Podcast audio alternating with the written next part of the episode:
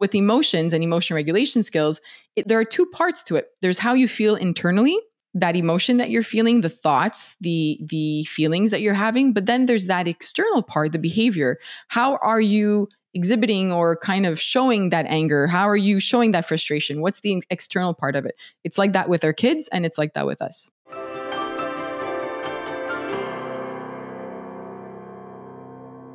There is no shortage of parenting advice out there. But it can be hard to know how to customize generic tips and convert scripts into your own words so that they actually land with your kid. That's why it's so important to understand why psychologists and scientists and therapists suggest the strategies that they do so you can adapt them to fit into whatever situation you're finding yourself in. Today, I am so thrilled to have my dear friend and the founder of Curious Neuron, Dr. Cindy Hovington, joining me again on the podcast. Along with being a mom of three, Cindy has a doctorate in neuroscience from McGill University. She's the co founder of Wondergrade, which is an amazing app. And she's the host of the Curious Neuron podcast, which I was just a guest on yesterday. So definitely go check out that episode too. It was a great conversation. And I just can't wait for you to hear my talk with Cindy. But before we get started, I want to ask you to do me a quick favor. I want you to think of three parents in your life friends, coworkers, family members, three parents, and share this episode with them. It is so important to me that these supportive resources get into the hands of more parents. Because while there is an overwhelming amount of stuff aimed at helping parents, it isn't always helpful. And a lot of it can leave parents feeling confused and frustrated and guilty. So I would be so grateful if you could send off a quick DM or a text to one of your mom or dad friends and help me to get this scientifically accurate and shame free info out to more parents just like you.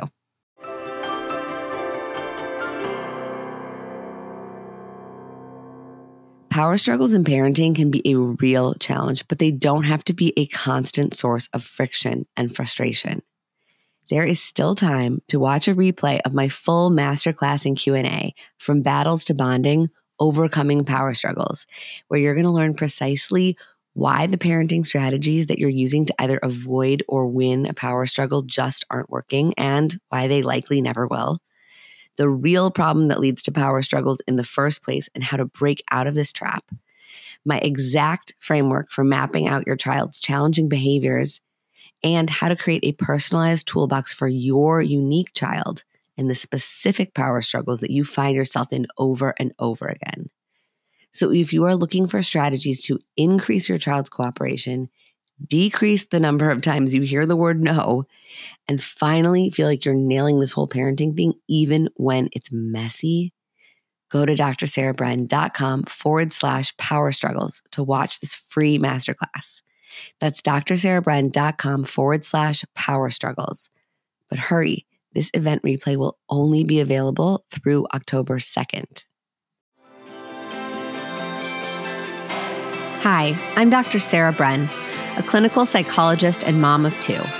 In this podcast, I've taken all of my clinical experience, current research on brain science and child psychology, and the insights I've gained on my own parenting journey, and distilled everything down into easy to understand and actionable parenting insights so you can tune out the noise and tune into your own authentic parenting voice with confidence and calm.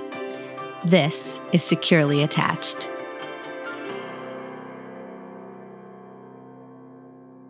Hi, friends. I am super, super pumped because we have a very special return guest today, Dr. Cindy Hovington. Thank you for being here. Hi, I'm so happy to be back. I we just had an awesome chat a couple days ago.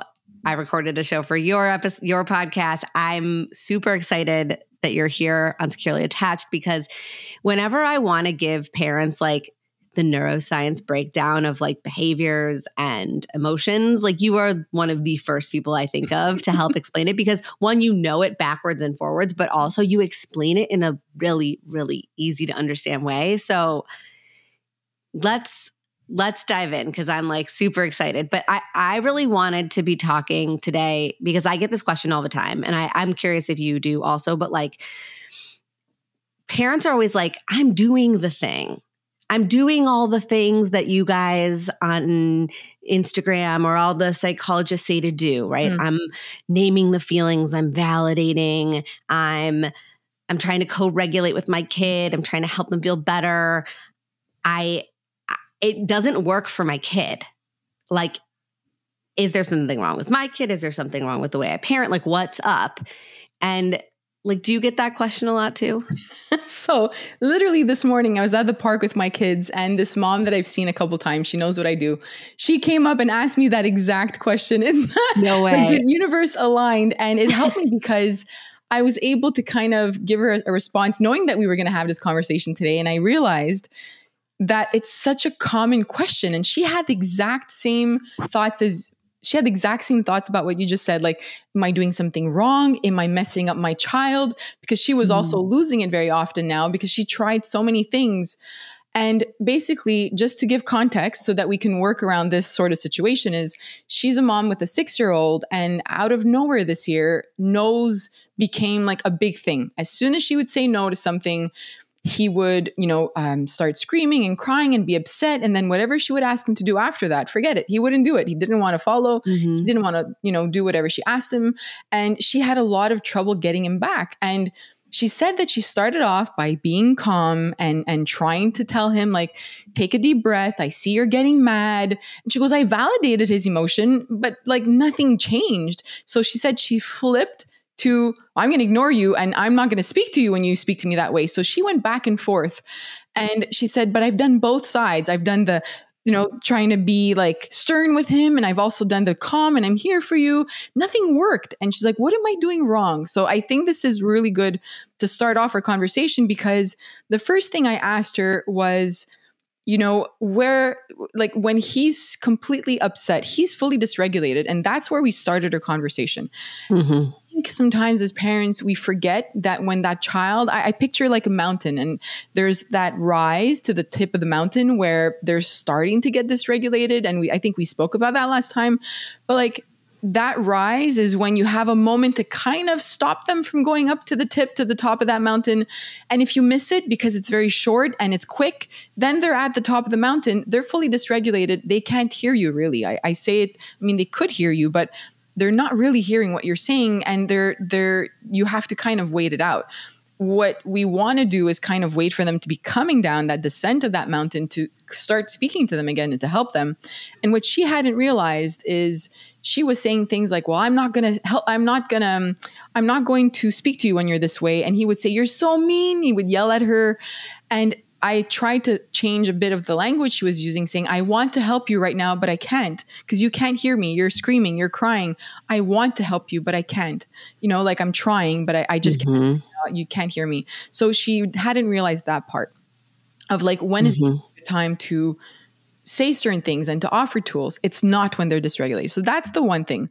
But the two really big parts that were like a moment where she was like, oh, I had never thought about that was the environment before mm-hmm. everything happens and also cognitive skills. I think that we just don't talk about cognitive skills enough. We don't talk about the fact that there are cognitive skills involved in emotion regulation skills. So it's not simply about telling our kids, hey, these are the X amount of emotions, you know, learn these 10 different emotions and my child can label them. Sure, that's a part of it, but it's a small part because if they are very impulsive and they can't control certain impulses or they haven't developed executive function skills where there's problem solving involved and memory involved, and part of that is attention. And if part of attention is inhibiting incoming information. So all of these cognitive skills have a role in emotion regulation skills. Yeah. And if we do not think about those and don't train those skills in our kids, then they're still going to struggle with emotions. So it's not just about the emotions in short. Yeah. But like so what I'm hearing you say like I'm picturing in my mind sort of these these like pieces of a puzzle, right? Mm-hmm. It's there's what we see in front of us when our kid is dysregulated. And I want to come back to that term because I want right. you to define it in case parents are like, wait, you jumped in in the middle. Like, what sure. is dysregulation? Yeah. But let's put a pin in that because mm-hmm. first we're looking at like what we see in front of us in the moment when our kid is dysregulated. And there are specific tools that work in that moment, right? As they're climbing that descent or they're at the peak of that mountain, we've got a window there. And there are yeah. tools that work in that window and tools that don't work in that window. Right. But then I'm also hearing you talk about before we've even gotten to the mountain, right? That's that mm-hmm. environment piece. Right. And the kind of the in between all the mountains in general, building skills, cognitive mm-hmm. skills, executive function skills, exactly. regulation skills, that these are things that are what we do when we're nowhere near a mountain. like exactly. we do yes. it in the valley. So first, let's talk about dysregulation quick and dirty brain science like how would you explain this to a parent who's never heard this term before? Yeah so i, I just I, I, like to look at it as fully regulated means you are focused. There's a cognitive aspect to being regulated. Your nervous system is calm. It's not in alert. It's not ready to fight or flight or freeze or anything. It's just very calm and your nervous system is it's not about just being relaxed, but you're attentive, you're focused, and you're regulated. When you are dysregulated, your system is ready to it's stressed first of all there's stress on the system and it's ready to do whatever it needs to do run away from a bear right like it's ready to to to run away if it has to or do something you're on your toes and that might look like um, excitement it might look like anger, right? It might look like it's not a, a, specific emotion. It's just that your system is off in that moment and you could explode, right? There are different levels. You and I had spoken about this on my podcast where you had like a scale, right? You had to kind of rate yourself one to 10. I like to bring it down into like color zones for parents so that they can explain mm-hmm. this to their child as well. You know, green in that regulation meter, green, yellow, red, green is when you're focused and calm and able to have, you know, conversations, able to manage your emotions, which is the emotion regulation part. As you are slightly dysregulated going into that yellow zone, you're slightly not focused like you're starting to lose your your focus and your ability to pay attention um, and you might lose control of your emotions there's a better chance that you lose control and that emotion dysregulation comes in. And then when you're in the red zone i mean your child could say something and you explode on them right? You're like not anywhere able to control the impulses of wanting to say something or do something.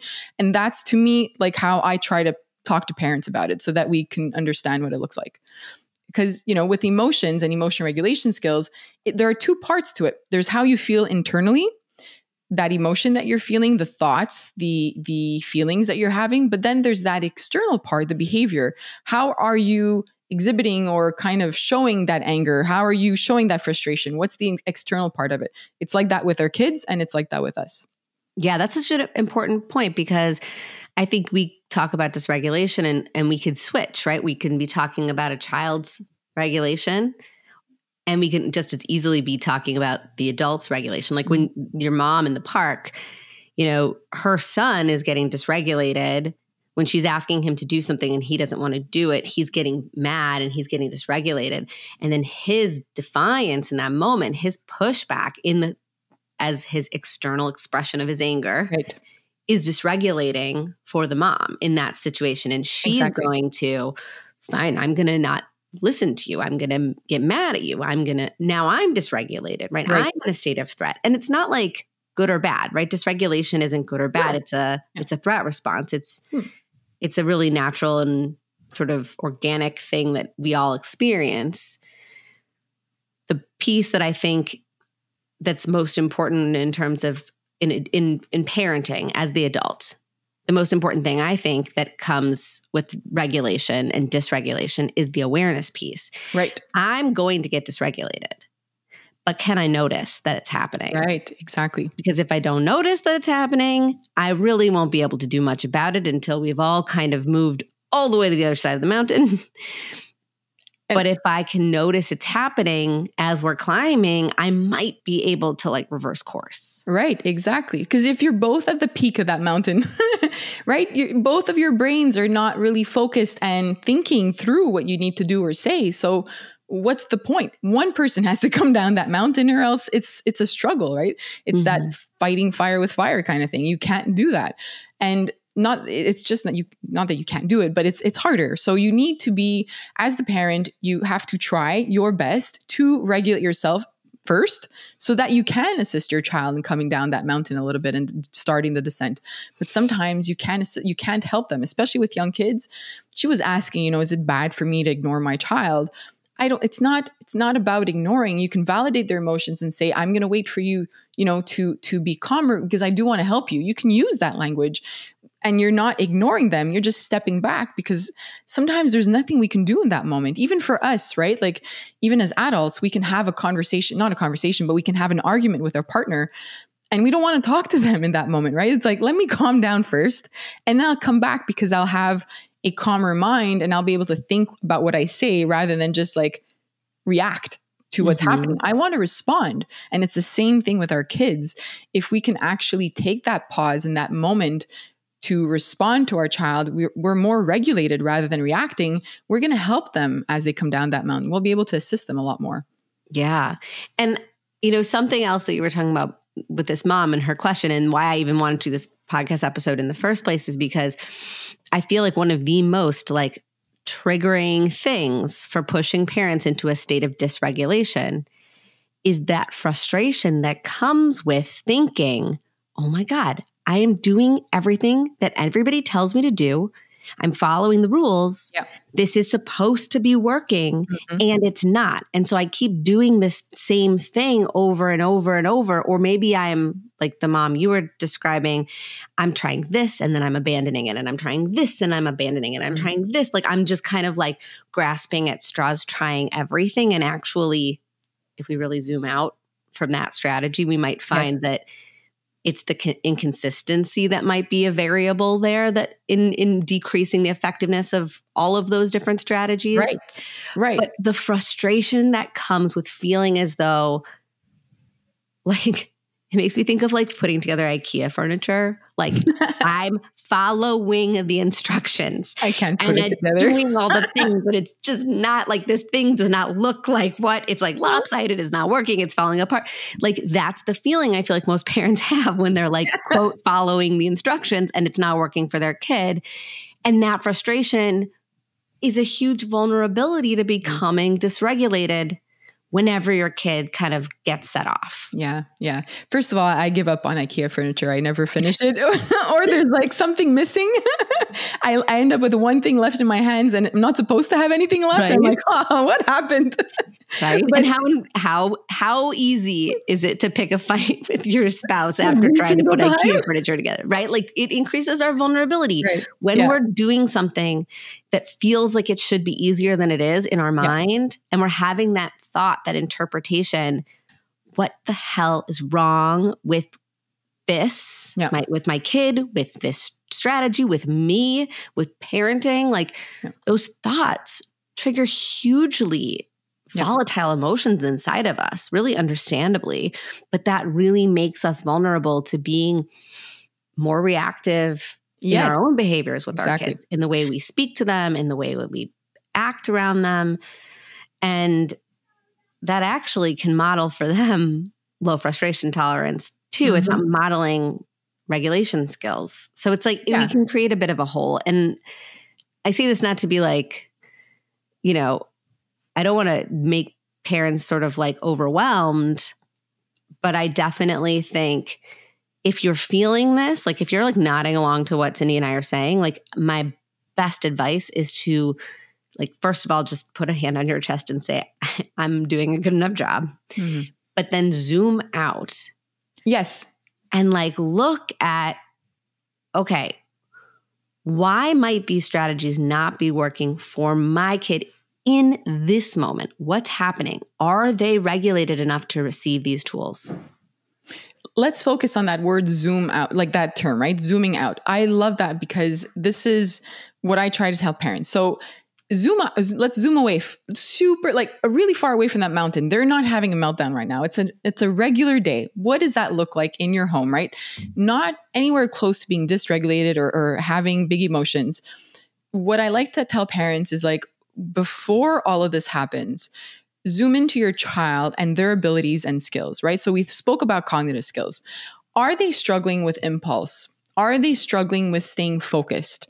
Are they struggling with you giving them, depending on their age, let's say we're talking about kids six or under, um, following one to maybe two if they're closer to six rules of like go do this like go take this bring it into your room and whatever it is put it away. Something like very simple or um, set the dish uh, set the table and then don't forget to take the milk out of the fridge. Two rules that fall within their executive function skills. Something they're able to follow so those are the, the executive function skills. Then there's the impulse, and then there's the ability to focus.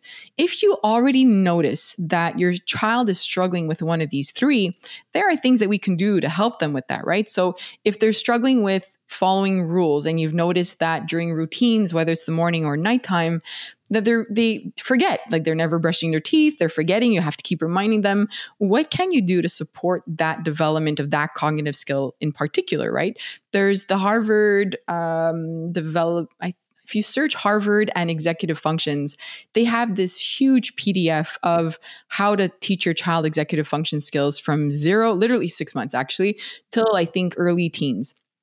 And there are like when they're very small like two or three years old songs that repeat themselves right? That have some sort of pattern that a child remembers um, once they're a little bit older go fish like games card games where they have to remember the pattern or where to what's the rule of this game simple easy games um, as they're getting closer to the age of six, there are games like Simon Says, or when they're younger, even those freeze games, you know, like uh, musical chairs, or those are all games that develop executive function skills. There are tests or psychology tests, right? Like the night and day task, where you show a child a picture of a moon. Is it a picture of a day? Anyways, a picture of a nighttime, like a moon, and they have to say day. So whenever you show them the night, they have to say day. And when you show them day, they have to say night. This is part of like inhibition. Your brain naturally wants to say daytime when they see the when you see the picture of the sun, but you have to remember that the rule was the opposite. So you're inhibiting your brain from saying what it wants to say there you can do that with anything. I would play this with my kids and take like two colored, you know, markers and you'd have to say blue when you saw red and red when you saw blue. It's not an easy thing to do, mm-hmm. but they're games that we can play with our kids and they're exact they're, they're games that build on executive function skills and inhibition skills focusing skills you know um, coloring together and and a lot of parents will tell me my one year old or two year old can't focus more than like a minute. I'm like, that's great. yeah. We, we forget. Like, I think as parents, sometimes we need our young kids to focus a half hour because we need that half hour for whatever it is.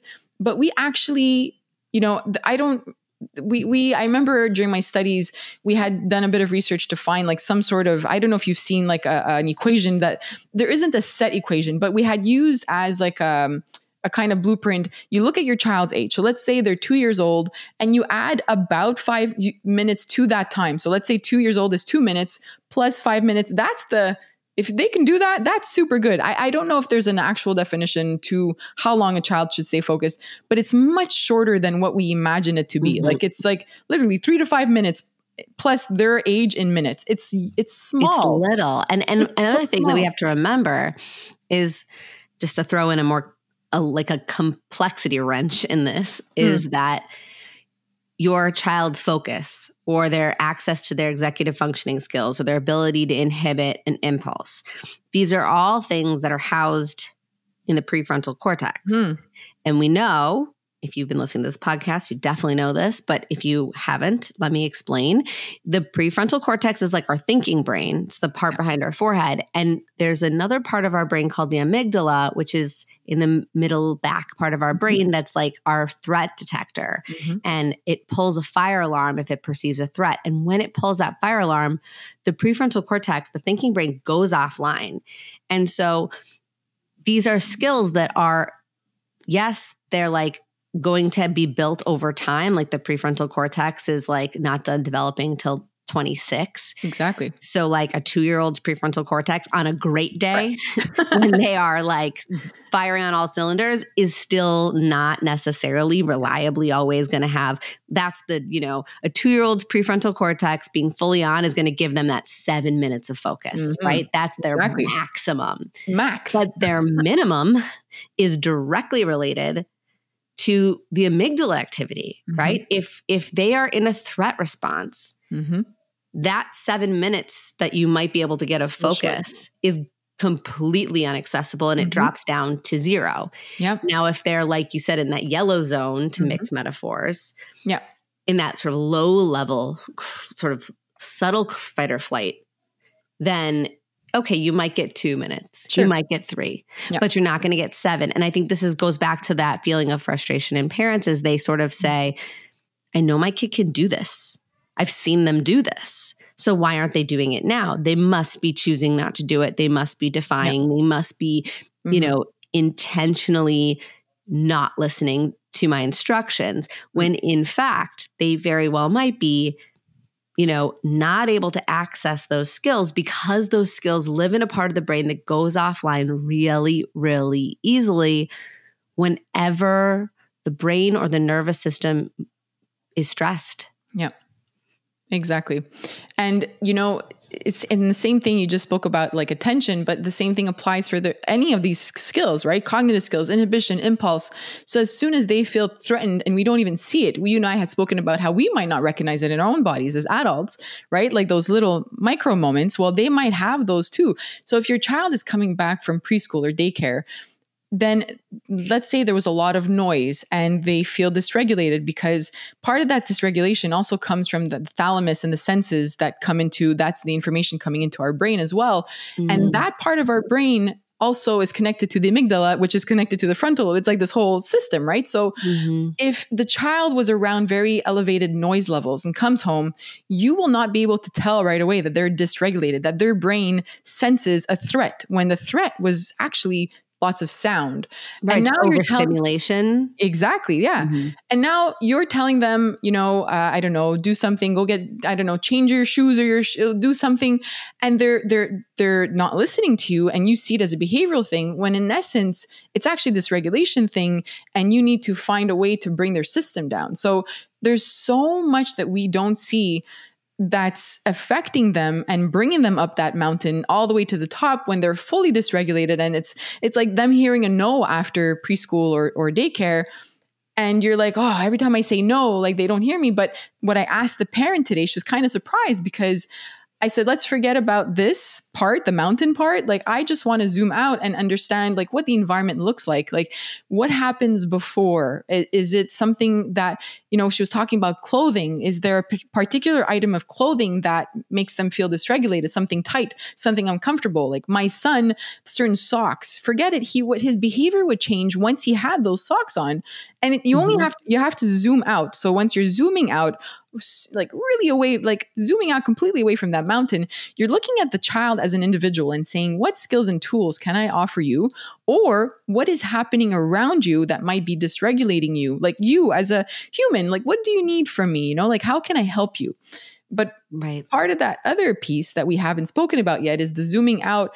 Once i see my child now i'm going to start zooming out from my child. Who else is close to them? Well a caregiver. Is it me? Is it a preschool educator or daycare educator or teacher a grandparent? Who who's in their environment? And how is that person responding to that child's emotions? How are they modeling emotion regulation skills? And that's the conversation i had with that mom today. And she was like i never thought about that but my husband he seems to be very similar to that son in particular. You know they had two sons. And she's like i know i tell my husband stop doing that. And it's not to point fingers or to blame but what are we modeling as the the next available person when you zoom out away from the child what are we modeling? And how are we supporting that child's emotions? Because Mhm. one thing that really gets to me is like all these programs out there and systems that are like we teach in our preschool like all these like labeling emotions and like how to cope with emotions and deep breaths and yoga and whatever it is but then they go home and it might be completely dysregulated as a household. And and perhaps that family hasn't really learned how to regulate their emotions not to point fingers and to blame it on the family but it's to say if we change as an environment we will see or notice changes in our child as well. We just need to kind of work at this together. So we can't just keep I find that we put the onus or the the all the responsibility on that child to learn emotion regulation skills when we have a really big responsibility as the people mm-hmm. around like that child and how we model it. So we have to think about our child, the skills and the tools that they have, zoom away from that and think about the skills and tools that we perhaps need to build in order to support our child's development for their Right. emotions. yeah, I think that's so helpful to think of in terms of like, this isn't really about blaming. It's about like, what is our environment's skill level? And I don't mean like, As a team. of parents are we, but Right. like, how aware am I of my emotional reactions in Mhm. front of my kid? That's a good place to start, Mhm. right? But not just emotions, right? Like, yes, obviously, if you have a family that's like got a lot of like dysregulated emotions, like maybe you've got parents who work in a really high stress job, they come home kind of grumpy and little things set them mm-hmm. off. Like, yeah, we we want to look at how that might be impacting sort of the the the collective emotional skill set of the mm-hmm. family because if parents aren't able to model it for kids kids aren't going to learn it from the parents Yep. but a lot of times you know i work with a lot of families who are always trying to teach emotion regulation skills to their kids almost like to the extent that we're it's you know again there's the people that are like i'm doing all the things right but Right. it's not working right a lot of times i think one of the big gaps is not just focusing on emotions and not just focusing on quote teaching Right. True. because that usually ends up kind of in real life looking like a lot of language, a lot Mm. of lecturing, a lot of reviewing things that are not going very well, oftentimes in the moment. Mhm. Um, so one, we want to like remember that like when our kids even a little bit dysregulated language probably isn't our first line of defense and not the best way to teach True. um, modeling self regulation, lowering our nervous system activation, our fight or flight response, Mhm. doing that out loud, narrating that Yes. process that we go Yeah. through out loud, helping show our child what a calm, safe, regulated nervous system looks like Mhm. and then recognizing that that might take a little bit of time to actually move your child out of a threat response themselves like sometimes i also think parents think well co-regulation is successful if it turns off my child's dysregulation Mm. and that i think is a huge myth about co-regulation co-regulation just means i'm communicating safety to your amygdala Exactly. with my safe regulated nervous system Mhm. Your amygdala might take a while to actually turn off that fight or flight response and move the body successfully back into their sort of rest digest or Mhm. the opposite of fight or flight that parasympathetic nervous system response Mhm. so like sometimes parents actually may be very successfully co-regulating with their child in that they're starting that process in the in their child's brain but it doesn't immediate it's not a light switch it doesn't just turn off the dysregulation and bring them right back to a state of calm Right. and cooperation Mhm. so that's one thing but the other thing that i'm thinking is like it's not always about emotions sometimes it's about sensory stimulation and Right. being your nervous system isn't always activated by emotional distress sometimes our nervous system is activated by sensory input Mhm. that overloads our system so that's where i think your point to the environment is really very useful as well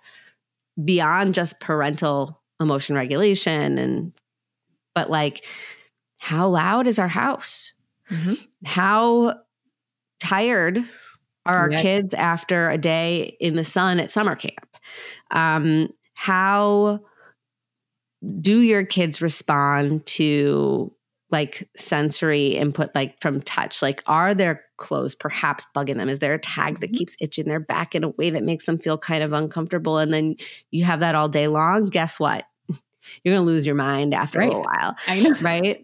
Are their shoes too tight? Like, are my kids' feet grow so freaking fast? Same. Their shoes are always too tight. If my shoes were as tight as sometimes I can't, I like realize my kids. I'll be like, "Whoa, you!" d-" And it's like not gradual. Like they go through these like like growth leaps Overnight. Yeah. overnight, and Yeah. like they don't always, especially the really younger kids, can't always say like, "Hey, my shoes are too tight." All of a sudden, No, but exactly. if my shoes were like too tight all day, I would be such a mean bee of a person. I would be like so grouchy. But it's true. We do need to think about that. I think that sensory piece is such an important part. That's why this mom was kind of laughing because I kind of didn't even talk about the meltdown. I was like, let's just talk about what's happening in this child's environment. And she brought it back to the clothing. And she's like, oh, yeah, mm-hmm. like it happens a lot during the morning. And a lot of, if you think of parents, they'll often talk about behavior happening like at the end of the day. And if I don't know about you, but even with myself, I am also dysregulated by the end of the day. I have three kids. Mm-hmm. And by the end of the day, I've heard so many mommies that just uh-huh. hearing mommy sometimes is like, okay, shh, nobody talk. nobody say my name.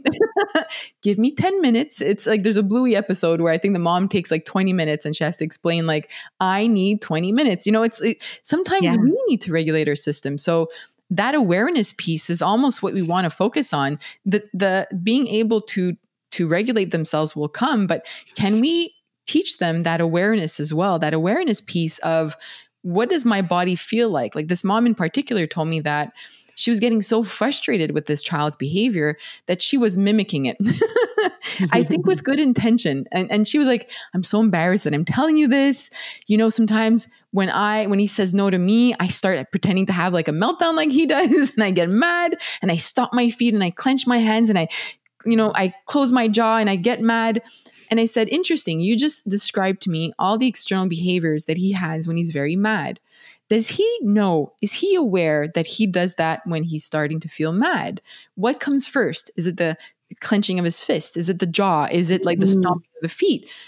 And she just sat, she stood there and she's like, huh, no, I, I don't know if he knows about it. I'm yeah. like, you see it, but he might not be aware of it. So, can you bring that into his awareness? You don't have to mimic what he's doing, but when he's feeling that in his body, can you bring awareness to that and tell him, when you feel this way, here's the game plan? Now you're sort of playing with what that ascent looks like. The how once they're starting to climb the mountain and they're aware of, I just noticed I clenched my my my fist, you know? And mm-hmm. honestly, even as an adult, so I I struggled a lot with my own emotions and mental health between my second and my third child. I ignored my mental health and honestly, I went to the dentist and they told me you're you're you're breaking your teeth. Are you um, grinding your teeth at night? I was like, I don't know, I don't think so. But I realized that I was doing it during the day because mm I was getting mm. so anxious and frustrated so often mm-hmm. with three young mm-hmm. kids. I was overwhelmed. I didn't know how to balance two in diapers, and and I wasn't even aware that I was clenching my jaw so hard that like I was causing like lines or whatever the dentist said. Like she was able to see what I was doing inside my body, like, well, mm-hmm. externally, right? So I was feeling frustrated, overwhelmed, and angry and ha- exhibiting that externalization of my emotions without even realizing. So that awareness piece you're giving them so much information about their bodies and about their emotions that they might start understanding what it feels like to be angry, what it feels like to be frustrated might not be the same, what it feels like to be worried, putting your hand on your chest and realizing your heart rate's increasing. Yeah, I notice it now. You know, like little yeah. things to help them understand what that ascent looks like for them because everybody is different but you got i think i think one thing that's so important is you have to prime them for those kind of interventions mm. for them to be effective in the moment. If you have never talked to your kid about right. these these behaviors and what they mean for them in calm moments. Mm-hmm. And when they're upset, you say, Is your heart beating really fast? Right. They're gonna yeah. like flip you the bird. Yeah. Right. Yeah. yeah. if that dentist had been sitting in your kitchen while your kids are screaming mommy at you and it was like, Are you clenching your teeth? You yeah. would have been like, Get out of my kitchen. Yeah. Like, get the hell out of my kitchen. It's so bad. Right? But because you were at the dentist yeah. and you were maybe, I don't know, not a lot of people are calm at the dentist, but for different reasons. But like, but you're out of that setting, right? right? You were able to sort of say, hmm, I wonder if I am clenching yes. my teeth and when and what is that? You're able to reflect on mm-hmm. that mm-hmm. because you're regulated, right? You are in a safe and regulated state importantly with our kids and like it's so interesting like i talk about right tools wrong time a lot and right. i feel like your mom in this example yeah. is really doing the right mm-hmm. tools mm-hmm. she was at the wrong time mm-hmm. and not because of an intention right like mm-hmm. she's just this you're helping her recognize build that awareness but what what she is doing, I think, is trying to show her kid all these behaviors to help him build exactly. awareness of what he's doing when he's really mad and how it impacts the people around him, mm-hmm. right? She's trying to show him mm-hmm. in her own frustration while he is frustrated mm-hmm. what that frustration looks like and feels like. The problem is both of them are too hot to use that information productively, but mm-hmm. it's still the right tool. It's just better better administered at a chill moment. Mm. And then if you do that enough times in the calm moments, when your child is upset, you can say, like, hey, if you get real close to a child who's really upset and you place a little hand on their heart very gently, and this is a kid you've primed for this, right? Not mm-hmm. someone who's never ever experienced this intervention before. But if you have a kid who's familiar with co regulation, and is familiar from calm conversations that their heart gets really fast when they're mad, and you get close to them and say, Hey, bud, can I put my hand right here? Mm-hmm. I think your heart, oh, wait, put your hand right here mm-hmm. and put your hand over their hand and put their hand over their heart and say, Do you notice that? Do you feel that heart beating so fast? Oh, yeah, you're really feeling it. I'm not telling them to breathe. I'm just breathing. I'm exactly. modeling it, right? Yes. I have seen this work so many times with kids who, if you told them to check their breathing in the heat of the moment by going like, you know, in an in a, if you were dysregulated, it would never ever ever land. So our regulation, our ability to prime them for some of these interventions in calm, connected moments and our our regulation in the moment and our ability to bring their attention sort of safely and non a threatening way to their s- signs and symptoms mm-hmm.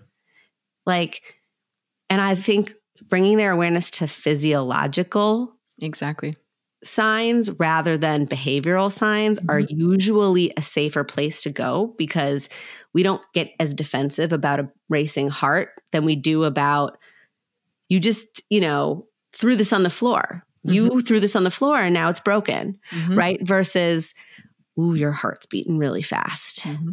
This doesn't feel good. Okay. Yeah, I got it. You're very mad. Now, not that's not going to land all the time. No, and that's important to say that. Like it's not yeah, exactly. We're not going to hit we're not going to be on the ball and get it right every single time because our level of dysregulation will be different in every single moment and so will theirs there might be a day where they take that when you put place your hand on their heart they might accept it and say like mm-hmm. okay because they weren't as dysregulated as maybe the day before right like there's right. going to be a lot of there, eh, not every single emotional situation is the same there isn't a copy of this it's not as if every time they're angry you can do the same thing and it's important for us to say that right. because there's going to be angry on a scale of one to 10, a seven one day. There's going to be angry on a scale of one to 10. Maybe there are a three that day, right? And then how, how dysregulated are they in terms of like the environment and how are you that day? Like it's such right. a, there's so many things. variables. That's why I right. think that parents are kind of sometimes again, one of the reasons I think parents get so frustrated is because they're being sold sort of these sound bites, these scripts. Right. And yeah. and the implication is that if you just do these scripts, everything should be fine. Right. And what and, and, I mean, like, listen, I put scripts on Instagram too. Like, so do I. Yeah. It's it's so important. I feel so, so, so strongly that anybody who's putting out content to parenting better back that up with mm-hmm. some nuance, with some right. context, with yes. some explanation. Hey, this is not a blanket fix all and should be, you know, working every time. And if it doesn't, there's something wrong with your strategy or your kid. Mm-hmm. Like scripts are helpful, but frameworks are so much more useful yes. because they allow you to tweak the variables. Mm-hmm. they allow you to say, okay, I can read my child's sensory level right now. Mm-hmm. I can look at the environment that they're in. I can look at the sort of chronic environment within our home or with that, within a school setting. I can look at how much have they slept last night? How much have they gone since they last ate something? You know, what are my kids' tells that they're mm-hmm. moving up that mm-hmm. dysregulation ladder? Because I know my kids. So you're able to say, I can, sure, I have some scripts in my toolbox, but I also get really skilled at like knowing how to read my child's cues enough to know which skills to use when, right? Like I'm not going to get a lot of success by putting my hand on my kid's chest if they're at a 10. Yeah. I'm going to get my hand smacked out of my, yep. you know, that's, that's, you know, I know that. Mm-hmm. But if I do that when my kid is at a six or a seven climbing, I usually have a window there where I can get in there and, and, and support that regulation in a more effective way. But I also recognize that if I get to them at a 10, I need, I have skills for that space too. They mm-hmm. just don't look like the ones I would use at a seven or the ones I would use at a five. And the only way to find that out is to do it, is to try it and to make mistakes and to place your hand on that mm-hmm. child and to get your hand smacked or say, like, don't touch mm-hmm. me. Like this mom was saying, sometimes I can't even speak to him. Like he yells back at me. He's not even hearing me say things like, I see that you're angry. She's like, why is it? I, you, you guys tell us to validate emotions, but he's yelling back at me and telling me to like, shut up. mm-hmm. And, and she said, sometimes I want to hug him. I'm, I'm like telling him I'm here for you. And he like pushes me away. So I think it's by doing it that you realize, okay, when my child is at a 10 for anger, I can't touch them. I can't go close to them. I can use my words when they're at a seven, or I could use my, you know, I can hug them when they're at a five. You need mm-hmm. to try it in order to start understanding your child. And honestly, I just turned 40 this year, and it's been the past three years that I've been learning my own system and understanding it, even though yeah. it's something I've been teaching people. It's something that I've been understanding a little bit more in terms of um, it was only after my third child that I realized how dysregulated I get by 4 p.m., where noise levels have to come down, where light has to come down just a tiny bit, but like no TV at that time. For me in my house, it, there's there's no screen at that time because I get dysregulated too easily. Yeah. So it's really important for us to also know like what dysregulates ourselves. And you know, there's just there's a lot that plays into it. And it's like you said, that framework allows you to remember just how many variables there are to that child being dysregulated and having big emotions and being at the top of the mountain. It's not just an easy up, right. up like, oh, anger, top of the mountain. Cool. Here you say this, and they come down, and it's done. It's not like right. that. And I think wouldn't that's why. Nice? Sorry, it that, as it wouldn't it be nice if it was that right? Easy? Wouldn't it? But I think that's why we struggle too as parents, is because we are given this like perfect script sometimes online, and it's like, oh, cool. The next time my child is angry or feels worried, I'm just going to say this and everything will be fine. But not only is not only are there so many variables, but it also takes so much time to train that. You know, I was talking to a physiotherapist this week and she was saying like, you know, if you're doing an exercise and this happened, you you expect like 3 months, 3 to 4 months before you see a, a result it's not any different with our child's brain. it's yeah. not going to be overnight, right? Like, why would I expect my bicep to get all like toned in like in like three four months, but not my child's brain? Like, what it doesn't work. So right. I think we need to be realistic about that.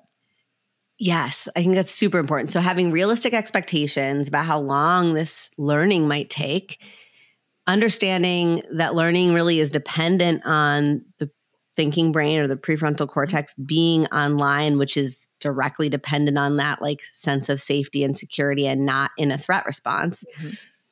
Thinking about building our kids' skills outside of the heat of the moment. Those cognitive um, skills. Their cognitive skills, their executive functioning skills, their mm-hmm. emotion regulation skills, but also, and I'm just now thinking of this because of what you just mentioned with like you thinking about your own stuff, like your own sensitivities and how your regulation fits into your kids' regulation mm-hmm. is like a ha light bulb moment for a lot of parents.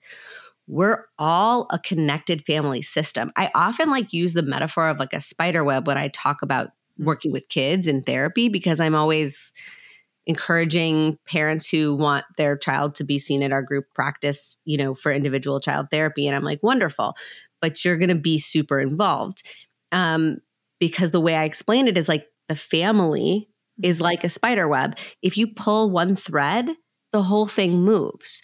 Your right. child's regulation, your child's behaviors, your child's the way that you're going to approach discipline in your family, mm-hmm. it really can't be seen as isolated from the mm. family system. Mm. Because if you want your child's behaviors to shift, you're going to have to look at how the entire family responds to and sets your child up for certain behaviors, you know, regulated ones or not so regulated. And so, you know, I think, yes, we need to give parents a realistic understanding of like, this is like a lot of work. It's not easy. I don't, I definitely do not want people to walk away from this thinking like there's a quick fix. Right. Because there isn't. But I also don't want people to think it's so complicated and so impossible to do. It's not. It's, it's, it's like if I could give parents like a roadmap, which I'm very, very, very dedicated to trying to do. The roadmap itself is not complicated. It's just, I think parents are overcomplicating it because they're trying to do things that aren't working. Mm-hmm. And then they're jumping to the next thing and it's not working. And they're jumping to the next thing and it's not working, which gets that inconsistency. It exhausts us. Right. Yeah. But ultimately, you probably if you're listening to this podcast, you probably already have an amazing toolbox. Mm. And if you feel frustrated that those tools aren't working, before you dump out that toolbox and try to fill it with other tools, I would say, like, let's actually just make sure you know how to map out your kids' actual, like, brain and body map which is mm-hmm. something I like teach parents. I have a course that I've like it's I've rented as a group in my private practice for a number of times with families of like parents of two to seven year olds that specifically like helps them map out their unique child's like brain and body map, mm-hmm. understanding their own child's like regulation mm-hmm. scale, their regulation scale, and then give them tools to like actually use the tools that work for their kid at the right time. Mm-hmm. And I'm starting a I'm about to launch it as like an actual program that anyone can do outside of my private practice because I feel like I just want to make this information more accessible. Like, mm-hmm. shouldn't have to just be like in my local, you know, n- neighborhood to be able to get this. like, so for the first time ever, I'm about to open it up to the whole like world. Like anybody who wants to do it can do it now because I've just find that this information is hard to come by. There's tons of information on what to do. Right. But there mm-hmm. is not a lot of information or like hand holding of like personalizing this to your actual child. Like to actually get guidance on how do you implement these tools. If I am doing it and it's not working, why might that be before I just jump ship and try a different mm-hmm. set of mm-hmm. tools altogether? Like, mm-hmm. so that's what I'm trying to do with this this program. So I'm hoping that it's helpful for parents because I just feel like they're so good and they think they're so bad. And it's so heartbreaking because these kids are like every single kid I've ever worked with in my private practice is a fantastic kid. And their parents know that. And they get so frustrated when like they can't connect with that part of their kid mm-hmm. because it gets hidden by all of this like messy dysregulation and messy irritation and frustration. And, you know, I think when we can help parents get more like tuned into reading their kids' cues mm-hmm. and they hone their skills just a little bit and they figure out like when to use them in the right way, mm-hmm. like that kid that's so amazing is out more mm-hmm. and everybody just feels better. And and I think like that coming back to that mom that I met today at the park, she was saying like the first thing she said to me is like am i messing up my child so it's either like you're not connecting with your child like you were just saying or this like feeling that like what if i mess them up like what what am i doing that's yeah. really going to mess everything up and i i hope parents realize that like what the work you're doing is so important and i think so many parents can connect with that because we all feel like okay we've done everything. Now what? Like we do need that framework. We need to know like it's kind of like that flow chart that you could picture in your head. I did this that didn't work. And it's not about changing the whole thing. It's about tweaking certain variables and trying to understand that child. So it's really important for parents to know that. Yeah. Mm. well i'm so glad that you came on. I always like love our chats same. so much Thank you. I, I I think this is uh, an important, you know, again, topic for parents because I don't want parents to feel like they're failing. Even this mom that I met, she wasn't failing at anything. She was just putting certain things at the wrong place, and now she has a different perspective. And when you have a different lens over this situation, she felt empowered. She didn't feel like she messed up by the end of our conversation. That's always my goal. Oh, my yes. personal goal because I'm a mom, I know it. I, I don't want parents to feel like after they hear this conversation or any of these conversations around emotions, like, oh no, I messed up my child. I don't want you mm-hmm. to feel mm-hmm. that. I want you to feel like, oh, I hadn't realized that or I hadn't thought about that. Okay, instead of modeling how to stomp your feet, I'm going to model what to do when you feel angry, you know, like just mm-hmm. different ways of looking at it. You are your child's best teacher. You're you're going to fix this. You're going to help them and it's not even actually not even about fixing. It's just giving them the right tools to make it easier for them. Yeah, I love that. I think I fully agree with that. If people want to know more about the work you do or get in touch with you, or look up your app, your awesome app. You should you should oh, yeah. mention. Yeah. Um, how can they find you?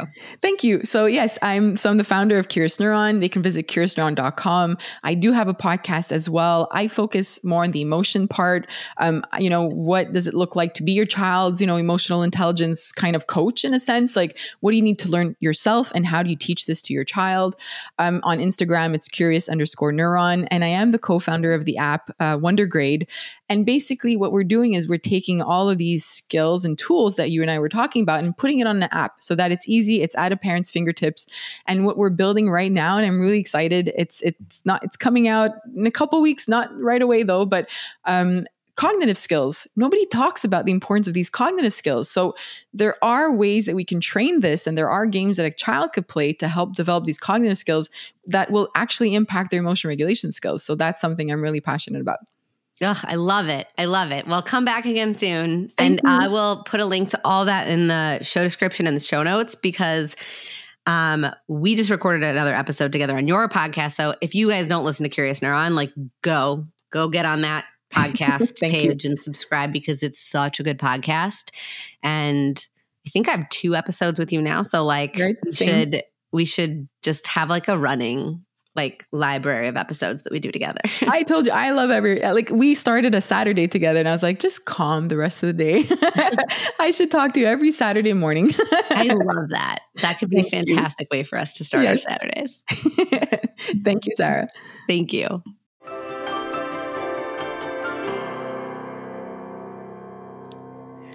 Thanks so much for listening. Don't forget, there's still time to watch my free masterclass, From Battles to Bonding, to learn strategies for tackling one of the biggest challenges parents of young children face power struggles. So, if you feel like you're constantly flip flopping between being too strict or too lenient, if you're wishing your child would just cooperate without you having to ask them to do something a million times, or worrying whether every fight you might have could be harming your child's mental health or their relationship with you, then this free masterclass will be just what you need to put your mind at ease. I will help you decode the underlying causes of these daily battles of wills.